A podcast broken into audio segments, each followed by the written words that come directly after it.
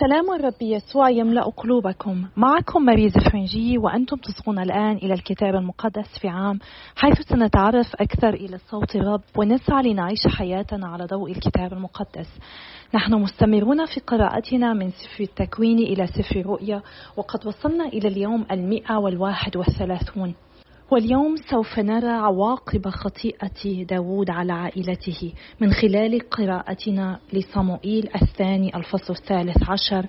وسنقرأ أيضا الفصل السابع عشر من الأخبار الأول وسنصلي المزمور الخامس والثلاثون. صموئيل الثاني الفصل الثالث عشر. قصة أبشالوم. أمنون يغتصب أخته تمار وكان بعد ذلك أن كان لأبشلوم بني داود أخت جميلة اسمها تمار فأحبها أمنون بنو داود وشغف أمنون بتمار أخته حتى سقم لأنها كانت عذراء فكان يبدو له مستحيلا أن يصنع بها شيئا. وكان لأمنون صديق اسمه يناداب بن شمعة أخي داود وكان يناداب رجلا ذكيا جدا. فقال له ما لي أراك يا ابن الملك؟ تنحل صباحا فصباحا ألا تخبرني؟ فقال له أمنون إني أحب تمار أخت أبشلوم أخي. فقال ينداب اضطجع على سريرك وتمارد فإذا أتاك أبوك ليعودك فقل له لتأتي تمار أختي وتطعمني خبزا وتعمل الطعام أمامي لأرى وآكل من يدها. فاضطجع أمنون وتمارض فأتاه الملك يعوده. فقال أمنون للملك لتأتي تمار أختي وتعمل أمامي كعكتين وآكل من يدها. فأرسل داود إلى تمار إلى البيت وقال لها اذهبي إلى بيت أمنون أخيك واصنعي له طعاما. فمضت تمار إلى بيت أمنون أخيها وهو مضطجع. فأخذت عجينا ودلكته وعملت كعكا أمامه وقلت الكعك وأخذت المقلاة وسكبت أمامه فأبى أن يأكل. وقال أمنون أخرج كل واحد من عندي. فخرج كل واحد من عنده. فقال أمنون لتمار أدخلي الطعام إلى المخدع فآكل من يدك. فأخذت تمار الكعك الذي عملته وأتت به أمنون أخاها إلى المخدع. وعندما قدمت له ليأكل أمسكها وقال تعالي اضطجعي معي يا أختي. فقالت له لا تغتصبني يا أخي لا يفعل هكذا في إسرائيل فلا تفعل هذه الفاحشة. فأما أنا فأين أذهب بعاري؟ وأما أنت فتكون كواحد من الحمق في إسرائيل. والآن فكلم الملك فإنه لا يمنعني منك. فأبى أن يسمع لكلامها بل تمكن منها واغتصبها وضاجعها. ثم أبغضها أمنون بغضا شديدا جدا. وكان البغض الذي أبغضها إياه أعظم من الحب الذي أحبها إياه. وقال لها أمنون قومي فانصرفي. فقالت له لا يا أخي لأن طردك لي شر أعظم من الشر الآخر الذي فعلته بي. فأبى أن يسمع لها ودعا الفتى الذي كان يخدمه وقال أخرج هذه عني إلى خارج وأغلق الباب وراءها. وكان عليها قميص موشى لأن بنات الملك العذار كن يلبسن أقمصة مثل هذا. فأخرجها خادمه إلى خارج وأغلق الباب وراءها. فجعلت تمار رمادا على رأسها ومزقت القميص الموشى الذي كان عليها وجعلت يدها على رأسها وذهبت وهي تصرخ. فقال لها أبشلوم أخوها هل كان أمنون أخوك معك؟ اسكتي الآن يا أختي إنه أخوك ولا يأخذ هذا الأمر من نفسك. فأقامت تمار حزينة في بيت أبشلوم أخيها. وسمع داود الملك بجميع هذه الأمور فاغتاظ غيظا شديدا ولكنه لم يحزن نفس أمنون ابنه. لأنه كان يحبه لأنه بكره. فأما أبشلوم فلم يكلم أمنون بشر أو خير لأن أبشلوم أبغض أمنون بسبب اغتصاب تمار أخته. أبشلوم يأمر بقتل أمنون ويهرب. وكان بعد سنتين من الزمان أنه كان جزازون لأبشلوم في بعل حاصور التي بالقرب من أفرائيم فدعا أبشلوم جميع بني الملك وأتى أبشلوم إلى الملك وقال له إن عند عبدك جزازين فليذهب الملك وحاشيته مع عبدك. فقال الملك لأبشلوم لا يا بني لا نذهب كلنا لئلا نثقل عليك. فألح عليه فلم يشأ أن يذهب بل باركه. فقال أبشلوم إذا يذهب معنا أمنون أخي. فقال الملك لماذا يذهب معك؟ فألح عليه أبشلوم فأرسل معه أمنون وجميع بني الملك وأقام أبشلوم مأدبة كمأدبة الملوك وأمر أبشلوم خدامه وقال لهم انظروا إذا طاب قلب أمنون بالخمر وقلت لكم اضربوا أمنون فاقتلوه لا تخافوا أليس أني أنا أمرتكم؟ فتشجعوا وكونوا ذوي بأس. ففعل خدام أبشلوم بأمنون كما أمرهم أبشلوم فقام جميع بني الملك وركب كل واحد منهم بغله وهربوا وبينما هم في الطريق بلغ الخبر إلى داود وقيل له قد قتل أبشلوم جميع بني الملك ولم يبق منهم أحد. فقام الملك ومزق ثيابه واضطجع على الأرض ووقف حاشيته وثيابه ممزقة. فتكلم ينداب بن شمع أخي داود وقال لا يحسب سيدي أن جميع الفتيان بني الملك قد هلكوا. لم يقتل إلا أمنون وحده لأن ذلك كان في نية أبشالوم مذ يوم اغتصب أمنون أخته.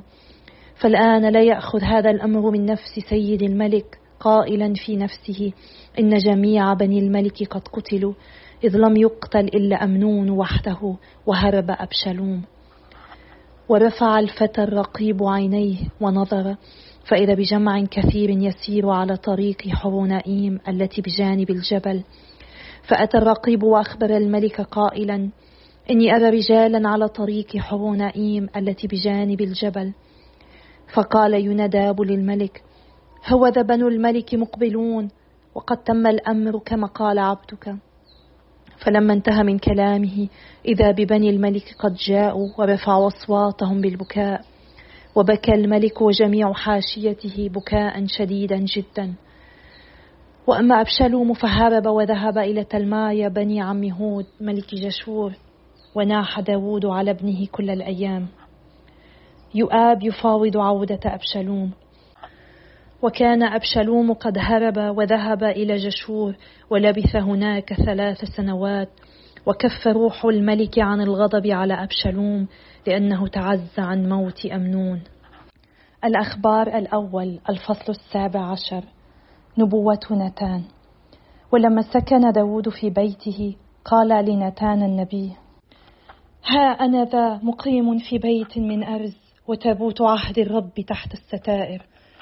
فقال نتان لداود اصنع كل ما في قلبك لأن الله معك.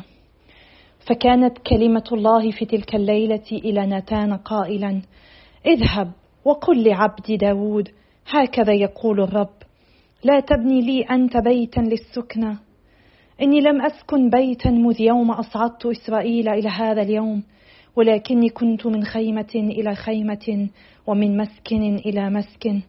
فهل تكلمت في كل مسيري مع كل إسرائيل بكلمة مع أحد قضاة إسرائيل؟ ممن أمرته بأن يرعى شعبي قائلا لماذا لم تبن لي بيتا من الأرز؟ فقل الآن لعبد داود هكذا يقول رب القوات إني أخذتك من المرعى من وراء الغنم لتكون رئيسا على شعب إسرائيل وكنت معك حيثما سرت وقبضت جميع أعدائك من أمامك وسأقيم لك اسما كأسماء العظماء الذين في الأرض. وأجعل مكانا لشعب إسرائيل وأغرسه فيستقر في مكانه ولا يضطرب من بعده ولا يعود بنو الإثم يهلكونه. كما كان من قبل من يوم أقمت قضاة على شعب إسرائيل وسأخضع جميع أعدائك. وقد أخبرتك أن الرب يبني لك بيتا وإذا تمت أيامك لتنصرف إلى آبائك أقيم من يخلفك من نسلك الذي يكون من بنيك وأثبت ملكه. فهو يبني لي بيتا وأنا أثبت عرشه للأبد. أنا أكون له أبا وهو يكون لي ابنا. وأما رحمتي فلا أنزعها عنه كما نزعتها عن الذي كان قبلك. وأقيمه في بيتي وفي ملكي للأبد ويكون عرشه ثابتا للأبد. فكلم ناتان داود بهذا الكلام كله وهذه الرؤيا كلها. صلاة داود. فدخل الملك داود وجلس أمام الرب وقال من أنا أيها الرب الإله؟ وما بيتي حتى بلغت بنا إلى هنا؟ وقل هذا في عينيك أيها الإله فتكلمت في شأن عبدك في أمر المستقبل البعيد وكتبت لي منزلة آدم الرفيعة أيها الرب الإله. ماذا يزيد لك داود بعد وأنت قد كرمت عبدك وأنت قد عرفت عبدك؟ أيها الرب إنك لأجل عبدك وبحسب قلبك عملت هذا العمل العظيم كله لتعلم بجميع تلك العظائم. أيها الرب لا مثيل لك ولا إله سواك في كل ما سمعناه بآذاننا. وأية أمة مثل شعبك إسرائيل أفي الأرض أمة أخرى صار الله ليفتديها لنفسه شعبا لتجعل لك اسما بالعظائم والأعمال الرهيبة بطردك أمما من وجه شعبك الذي افتديته من مصر والأمم. وقد جعلت شعبك إسرائيل شعبا لك للأبد. وأنت يا رب صرت لهم إلها. والآن أيها الرب ليثبت للأبد الكلام الذي تكلمت به عن عبدك وعن بيته. وافعل كما قلت ليثبت اسمك ويعظم للأبد ويقال رب القوات إله على إسرائيل. وليكن بيت داود عبدك ثابتا أمامك لأنك أنت يا إلهي قد أوحيت إلى عبدك بأن ستبني له بيتا. لذلك تشجع عبدك ليصلي أمامك. والآن أيها الرب أنت هو الله وقد كلمت عبدك بهذا الخير. فتعطف الآن وبارك بيت عبدك ليكون أمامك للأبد لأنك أنت أيها الرب قد باركت فهو مبارك للأبد. المزمور الخامس والثلاثون لداود. خاصم يا رب من يخاصمني وقاتل من يقاتلني. خذ ترسا ومجنبا وانهض إلى نصرتي. اسحب رمحا وحربة على مطاردية قل لنفسي أنا خلاصك. ليخز طالبو نفسي ويفتضحوا وليرتد إلى الوراء مضمر الشر لي ويخجلوا ليكونوا كالعصافة تجاه الريح وليدحرهم ملاك الرب. ليكن طريقهم ظلمة ومزلقة وليطاردهم ملاك الرب. فإنهم بلا سبب نصبوا شباكهم لي وبلا سبب حفروا هوة لنفسي.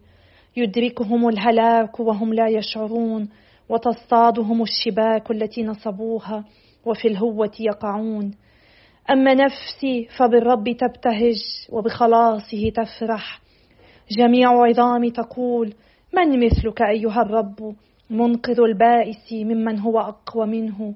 منقذ البائس والمسكين ممن يسلبهما. شهود عنف علي يقومون. وعما لا أعلم إياي يسألون. يجازونني عن الخير شرا فتمسي حياتي عقيمة وأنا عند مرضهم كان لباسي مسحا وكنت بالصوم أذلل نفسي وكانت صلاتي إلى باطني تعود. وكنت أسلك معهم سلوكي مع أخ وصديق وكنت مطرقا في الحداد كمن على أمه ينوح. أما هم فعند زلتي شمتوا وتجمعوا. غرباء تجمعوا علي ولم أعلم مزقوا ولم يكفوا. مع الفجار يسخرون وعلي الأسنان يصرفون. يا سيد إلى ما تنظر هذا؟ من مفاسدهم انتشل نفسي ومن بين الأشبال وحيدتي. في جماعة عظيمة أحمدك وفي شعب كثير أسبحك. لا يشمت بي من يعادوني ظلما ولا يتغامز علي من يبغضونني باطلا. فإنهم بالسلام لا يتكلمون وعلى الذين في الأرض يسالمون. وكلام مكر يضمرون وعلي فغر أفواههم قائلين ها ها قد رأت عيوننا. قد رأيت يا رب فلا تسكت. يا سيد فلا تتباعد عني. استيقظ وقم لحقي لقضيتي يا إلهي وسيدي. اقض لي بحسب برك أيها الرب إلهي فلا يشمت بي. لا يقول في قلوبهم نعم لنفوسنا ولا يقول لقد ابتلعناه. ليخزى الشامتون بشقائي ويخجل جميعا وليلبس المتعظمون علي الخزي والعار. ليهلل من يهوون بري ويفرحوا وليقول كل حين عظيم الرب الذي يهوى سلام عبده. لساني يتمتم ببرك والنهار كله بتسبيحك. يا أبانا السماوي إننا نحمدك ونشكرك. نشكرك لأننا نجد أنفسنا في معارك. نجد أنفسنا مدعوين للعمل للتكلم أو للامتناع عن العمل وإلى الصمت. كل هذه الأوقات المختلفة يا رب. الأمور تبدو بعض الأحيان محيرة. كيف نتصرف أو لا نتصرف؟ كيف نتحرك أو لا نتحرك؟ يا رب خاصة عندما تعهدت لنا بأولادك كي نرعاهم. من الصعب أن ندرك متى يتوجب علينا استعمال التأديب ومتى علينا أن نستدعي الرحمة. من الصعب معرفة متى يتم المطالبة بالعدالة وتطبيقها ومتى يتم المطالبة بالعفو والرأفة. لذلك يا رب نحن نطلب حكمتك في اتخاذ القرارات في مساعدة الآخرين في خدمة الآخرين وفي قيادة الآخرين. نحن لا نستطيع لوحدنا أن نفعل أي شيء يا رب. إن الحياة معقدة إن الأمور غالبا معقدة. ربما الخطوة التالية ليست واضحة ولذلك نصلي ونطلب منك أن تعطينا الحكمة لنعرف ما يجب القيام به وكيف نمضي قدما. ونعرف كيف تكون أنت ملكنا كيف ننتمي إليك يا رب وكيف نساعد الأشخاص حولنا. باسم يسوع نصلي آمين. بسم الآب والابن والروح القدس إله واحد آمين. ما قرأناه اليوم في سفر الأخبار قرأناه منذ بضعة أيام في صموئيل الثاني الفصل السابع وهذه الآيات تذكرنا بمحبة داود لله ونيته أن يبني له بيتا أفضل من البيت الذي يسكنه داود. ولكن الرب كما قال للنبي صموئيل هو مسح داود ملكا على شعبه لأنه كان رجلا حسب قلبه وهو لا يهتم بالمظاهر الخارجية هو ينظر إلى القلب وهو لا يريد من داود أن يبني له بيتا. وقد أكد الرب مجددا أن سلالة داود ستدوم للأبد وأنه من خلال نسله ستكون هناك مملكة من خلالها يتبارك العالم كله. ونحن ندرك أن هذه المملكة تمت بمجيء الرب يسوع. وعندما بين الله لداود ما سيفعله معه أدرك داود أن الرب يباركه وأنه مدعو لشيء عظيم هو مدعو لمهمة معينة. ونلاحظ خضوع داود لله وشكره له باتضاع شديد لأنه وهبه أن يبني له ابنه بيت الرب وشكره على مباركته لبيته ونسله. ليتنا نتعلم من داود أن نشكر الله كل يوم على عطاياه أن نكون ممتنين له دائما لكل شيء سواء كان شيئا جميلا أو شيئا مؤلما. إن روح الامتنان تعطينا سلاما داخليا وفرحا. فلنتقصد أن نشكر الله ونشكر الآخرين على كل شيء. ولنشكره على مثل داود حتى في أخطائه يعلمنا داود كيف نتوب ونعود إلى الله. الرب لم يسمح لداود أن يبني له بيتا لأننا كما رأينا بالأمس داود قد أخطأ خطيئة الزنا والقتل. ولكن عندما الرب كشف له عن خطيئته ندم داود وتاب عن خطيئته. ولكن عليه أن يعيش مع عواقبها التي قرأنا عنها اليوم في صموئيل الثاني. أول العقوبات التي أنذر بها داود تحققت اليوم بحادثة أليمة هي اغتصاب أمنون لأخته تمار. كان لأبشالوم بن داود شقيقة جميلة اسمها تمار وقد شعر أمنون الأخ الغير الشقيق لها بعاطفة شهوانية نحوها والشريعة تحرم زواجه منها لأنها أخته. ولكن أمنون استسلم لشهوته نحو أخته. ربما خطيئة أبيه داود نحو بتشابع شجعته على الاندفاع في هذه الشهوة الرديئة. إن خطايا الآباء غالبا ما تدفع الأبناء في طريق الشر. أمنون اشتهى أخته هو فعلا لم يحبها هو كان يريد أن يستغلها فقط لشهوته الجنسية وهو أخذها رغم اعتراضها. رغم توسلها له كي يتكلم حتى مع داود ليتزوجها وللأسف لم يحترم كرامتها وارتكب هذا الأمر المشين بحقها. وبعد أن نال بغيته انقلب حبه لها إلى بغض شديد أكثر من المحبة التي كان يحبها بها. اليوم مثل تمار هناك الكثيرون يشعرون بأنهم قد استغلوا يشعرون بأنه ليس من الممكن لأحد أن يحبهم. ولكن بالرب يسوع نجد أملا بأن الرب يأخذ انكسارنا يأخذ تحطمنا وهو يجعلنا كاملين هو يقبلنا كما نحن ويسير بنا حتى نصبح ما يدعونا لأن نكون. إن قصة تمار وقصة الكثيرين مثلها مؤلمة ورهيبة. نرفعهم بصلاتنا حتى يشفي الرب يسوع بجراحاته جروحهم. خطيئة تجر خطيئة والعواقب تستمر. أبشالوم ينتقم لشقيقته بقتل أخيه غير الشقيق أمنون. وهكذا بدأ تمرد أبشالوم على أبيه داود داود الذي فشل بأن يكون أبا صالحا وأن يؤدب ابنه أمنون بعد اغتصابه لأخته. هو غضب ولكنه لم يفعل شيئا لم يدافع عن ابنته ولم يواجه ابنه. لم يتصرف كأب صالح. هذا الفشل سيميز حياة داود مع عائلته. إن هذه الأفعال لا ترقى به أبدا إلى مستوى دعوته السامية. فلنصلي ونطلب من الرب النعمة كي نتحمل مسؤولياتنا في الحياة سواء كنا أباء وأمهات أو معلمات أو خالات. أي مسؤولية يعطينا إياها الرب؟ لنعرف أين التأديب هو مطلوب وأين الرحمة هي مطلوبة.